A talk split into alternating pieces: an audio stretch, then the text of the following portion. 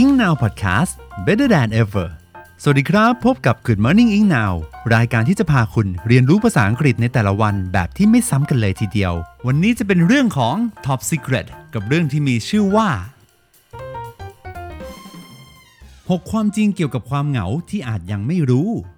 สวัสดีครับ มาพบกับพี่เอกและทีมงาน Engnow ใน episode ที่ 124 นะครับ คราวที่แล้วเนี่ยเราพูดถึงภัยพิบัติกันไปใช่ไหมครับ แต่คราวนี้เนี่ย พูดถึงภัยพิบัติในใจหรือว่าภัยพิบัติในความรู้สึกกันบ้างดีกว่านะครับ เรียกได้ว่าความเหงานั้นไม่เข้าใครออกใครนะครับ แล้วความเหงาเนี่ยมันมีความจริงอะไรที่เราอาจจะรู้แล้วหรือว่ายังไม่รู้กันอีกบ้างนะครับ ก็ลองมาฟังกันดูกับ 6 เรื่องราววันนี้ที่นำมาฝากกันนะครับ รับรองว่าฟังแล้วนั้นจะทำให้ความเหงามันเปลี่ยนไปเลยนะครับ แต่มันจะเป็นยังไงก็อย่าลืมฟังให้จบนะครับ รับรองว่าจะเห็นภาพแน่นอนนะครับ เรามาเริ่มต้นที่ข้อแรกกันนะครับ ภาวะโดดเดี่ยวทางสังคมหรือว่า social isolation และความเหงาหรือว่า loneliness นั้นแตกต่างกันนะครับ ในข้อแรกนี้ภาวะโดดเดี่ยวทางสังคม คือ ความโดดเดี่ยวที่เกิดขึ้น เมื่อเรานั้นไม่มีใครให้คุยหรือว่าให้คำปรึกษานะครับ เนื่องจากว่าเรานั้นมีคนที่สนิทด้วยน้อย หรือว่าแทบไม่มีเลยนะครับ ในขณะที่ความเหงาคือความรู้สึกที่เกิดขึ้นภายใน โดยไม่มีปัจจัยเกี่ยวข้องกับผู้คนรอบตัวนะ แล้วก็เราเนี่ยอาจจะอยู่กับครอบครัวที่อบอุ่น แต่ว่าก็ยังรู้สึกเหงาอยู่ดีนะครับ เรียกได้ว่ามีผู้คนรายล้อมมากมาย หัวใจก็ยังเงียบงันเฮ้ยนั่นมันเพลงของพี่ดาเอนโดฟินนะครับผม แม่ใครอยากจะมีคนพิเศษอยู่ในคืนพิเศษใช่ไหมล่ะอ่านะครับ มาข้อที่ 2 กันนะครับ การเข้าสังคมมีความสำคัญเทียบเท่ากับการทานอาหาร แน่นอนนะครับว่าจากข้อที่1เนี่ยภาวะโดดเดี่ยวทางสังคมเนี่ยเป็นเรื่องของภายในใช่ไหมครับ อันนี้ก็จะเป็นอีกเรื่องหนึ่งที่อยู่ภายในอีกเช่นกันนะครับ ผลจากการตรวจขึ้นสมองด้วยเครื่องสแกน คลื่นแม่เหล็กไฟฟ้านะครับหรือว่า MRI scans นะครับผมสมองที่รับผิดชอบต่อการจัดการความหิว และความเหงานั้นอยู่ในส่วนเดียวกัน เฮ้ย อยู่ด้วยกันนี่เองถึงว่าแยกไม่ออกเลยว่า หิวหรือเหงาเหงาหรือหิวนะครับ การปลีกตัวออกจากผู้คนเนี่ยจะทำให้เรานั้นกระหายที่จะพบปะพูดคุยกับคนอื่นนะครับเชกเช่นกับการอดอาหารที่ทำให้เรานั้นหิวโหยนะครับแล้วก็ พร้อมจะกินทุกอย่างที่ขวางหน้านะครับ ด้วยเหตุนี้เองนะครับ การเข้าสังคมจึงมีความสำคัญเทียบเท่ากับการกินและการดื่มสำหรับมนุษย์นะครับแม่ไม่ได้อยากเจอคนมากมายหรอก ก็มันหิวข้าวนะครับ แต่เผอิญว่าเจอแล้วก็เลยอะคุยหน่อยละกันอะไรประมาณนี้นะครับผมมาถึงข้อที่3นะครับพูดถึงเรื่องของการกินในข้อที่ 2 ไปแล้วเนี่ยเรื่องที่ 3 เป็นเรื่องของการอาบน้ำกันบ้างนะครับ การอาบน้ำอุ่นเนี่ยทดแทนความอบอุ่นจากการโอบกอดได้ไอ้ยะ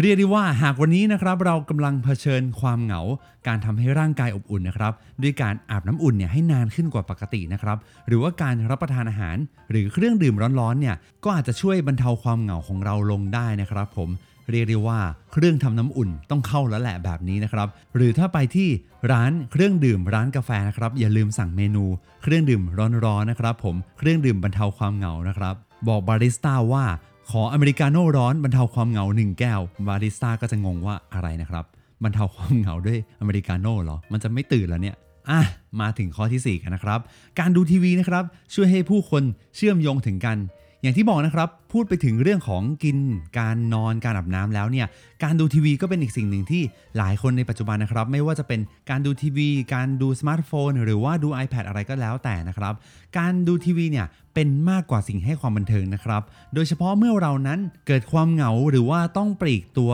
กักตัวออกจากผู้คนนะครับ การดูทีวีหรือว่าการดูสื่อบันเทิงเนี่ย โดยเฉพาะกลุ่มผู้ใหญ่และผู้สูงอายุนะครับทำให้เรารู้สึกเชื่อมโยงกับสถานการณ์และผู้คนภายนอก นอกจากนี้นะครับการดูทีวีเนี่ยยังช่วยเพิ่มความตระหนักรู้ถึงข่าวสารและข้อมูลต่างๆนะครับ ซึ่งจะช่วยให้ในการที่เรานั้นสนทนากับผู้อื่นนะครับ จะช่วยให้เรานั้นมีหัวข้อในการสนทนา แล้วก็เชื่อมโยงระหว่างบุคคลได้ง่ายขึ้นด้วยนะครับ ผม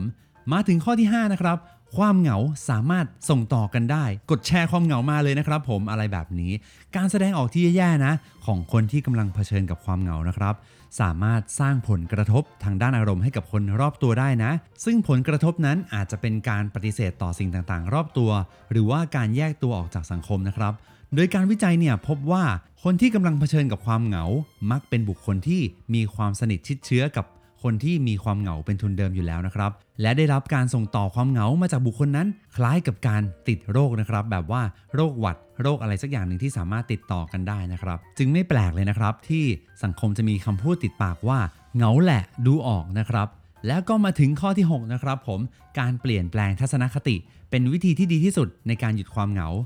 แน่นอนว่าไม่ว่าจะเป็นทีวี หรือว่าการที่เรานั้นถูกส่งต่อความเหงามานะครับ นอกจากการเข้าสังคมแล้วเนี่ยเราจะได้รับความช่วยเหลือและการสนับสนุนให้ก้าวข้ามผ่านความเหงา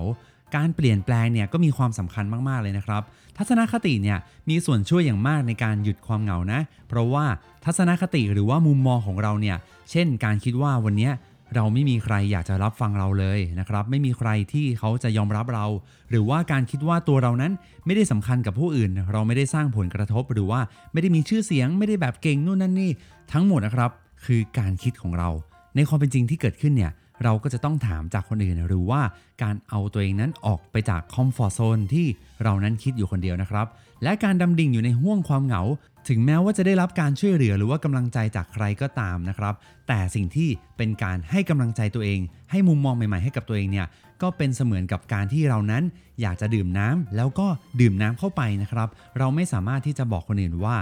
เราหิวน้ำ แล้วเราก็เลือกที่จะไม่ดื่มน้ำเมื่อเขายื่นมานะครับ เพราะฉะนั้นวันนี้สิ่งสำคัญคือการตัดสินใจต่อมุมมองใหม่ของเรานะครับผม พี่เอกเชื่อว่าบางอย่างเนี่ยครับ มันไม่สามารถทำได้ในทันที แต่เมื่อเรานั้นตัดสินใจที่จะทำวันละนิดนะครับ มันจะเปลี่ยนแปลงไปอย่างมาก แล้ววันหนึ่งนั้น เราจะเป็นกำลังใจให้กับผู้คนที่เหงาอยู่รอบตัวเราได้นะครับ เป็นยังไงกันบ้างสำหรับวันนี้นะครับ ที่พูดถึงเรื่องของความเหงาใน 6 ข้อ มีใครที่คิดว่า 6 ความจริงนี้ เป็นเรื่องจริงสำหรับเราข้อไหนบ้างก็อย่าลืมมาแบ่งปันกันด้านล่างนี้ได้เลยนะครับผม และสำหรับวันนี้นะครับมี 2คำ3คำนะครับ ที่อยากจะมาฝากกันก็คือ การแยกตัวการปลีกตัวนะครับ หรือว่า isolation และภาวะโดดเดี่ยวทางสังคมหรือว่า social isolation นะครับ และคำสุดท้ายคือ ความเหงาหรือว่า loneliness นะครับผมก็ขอเป็นกำลังใจให้กับทุกคนนะครับที่เราจะก้าวข้ามผ่านความเหงาไปด้วยกันนะครับ และสำหรับวันนี้ใครที่เหงาอยู่นะครับ อยากจะเปลี่ยนความเหงามา พัฒนาภาษาอังกฤษ และติดตามความรู้ดีๆกันแบบฟรีๆได้ทุกวันเนี่ย เรายังมีบทความสนุกๆอีกเยอะเลยที่เว็บไซต์ ingnow.in.th หรือจะติดตามผ่านทางหน้าแฟนเพจ Facebook ingnow.in.th เรียนภาษาอังกฤษออนไลน์นะครับหรือว่าจะเป็น YouTube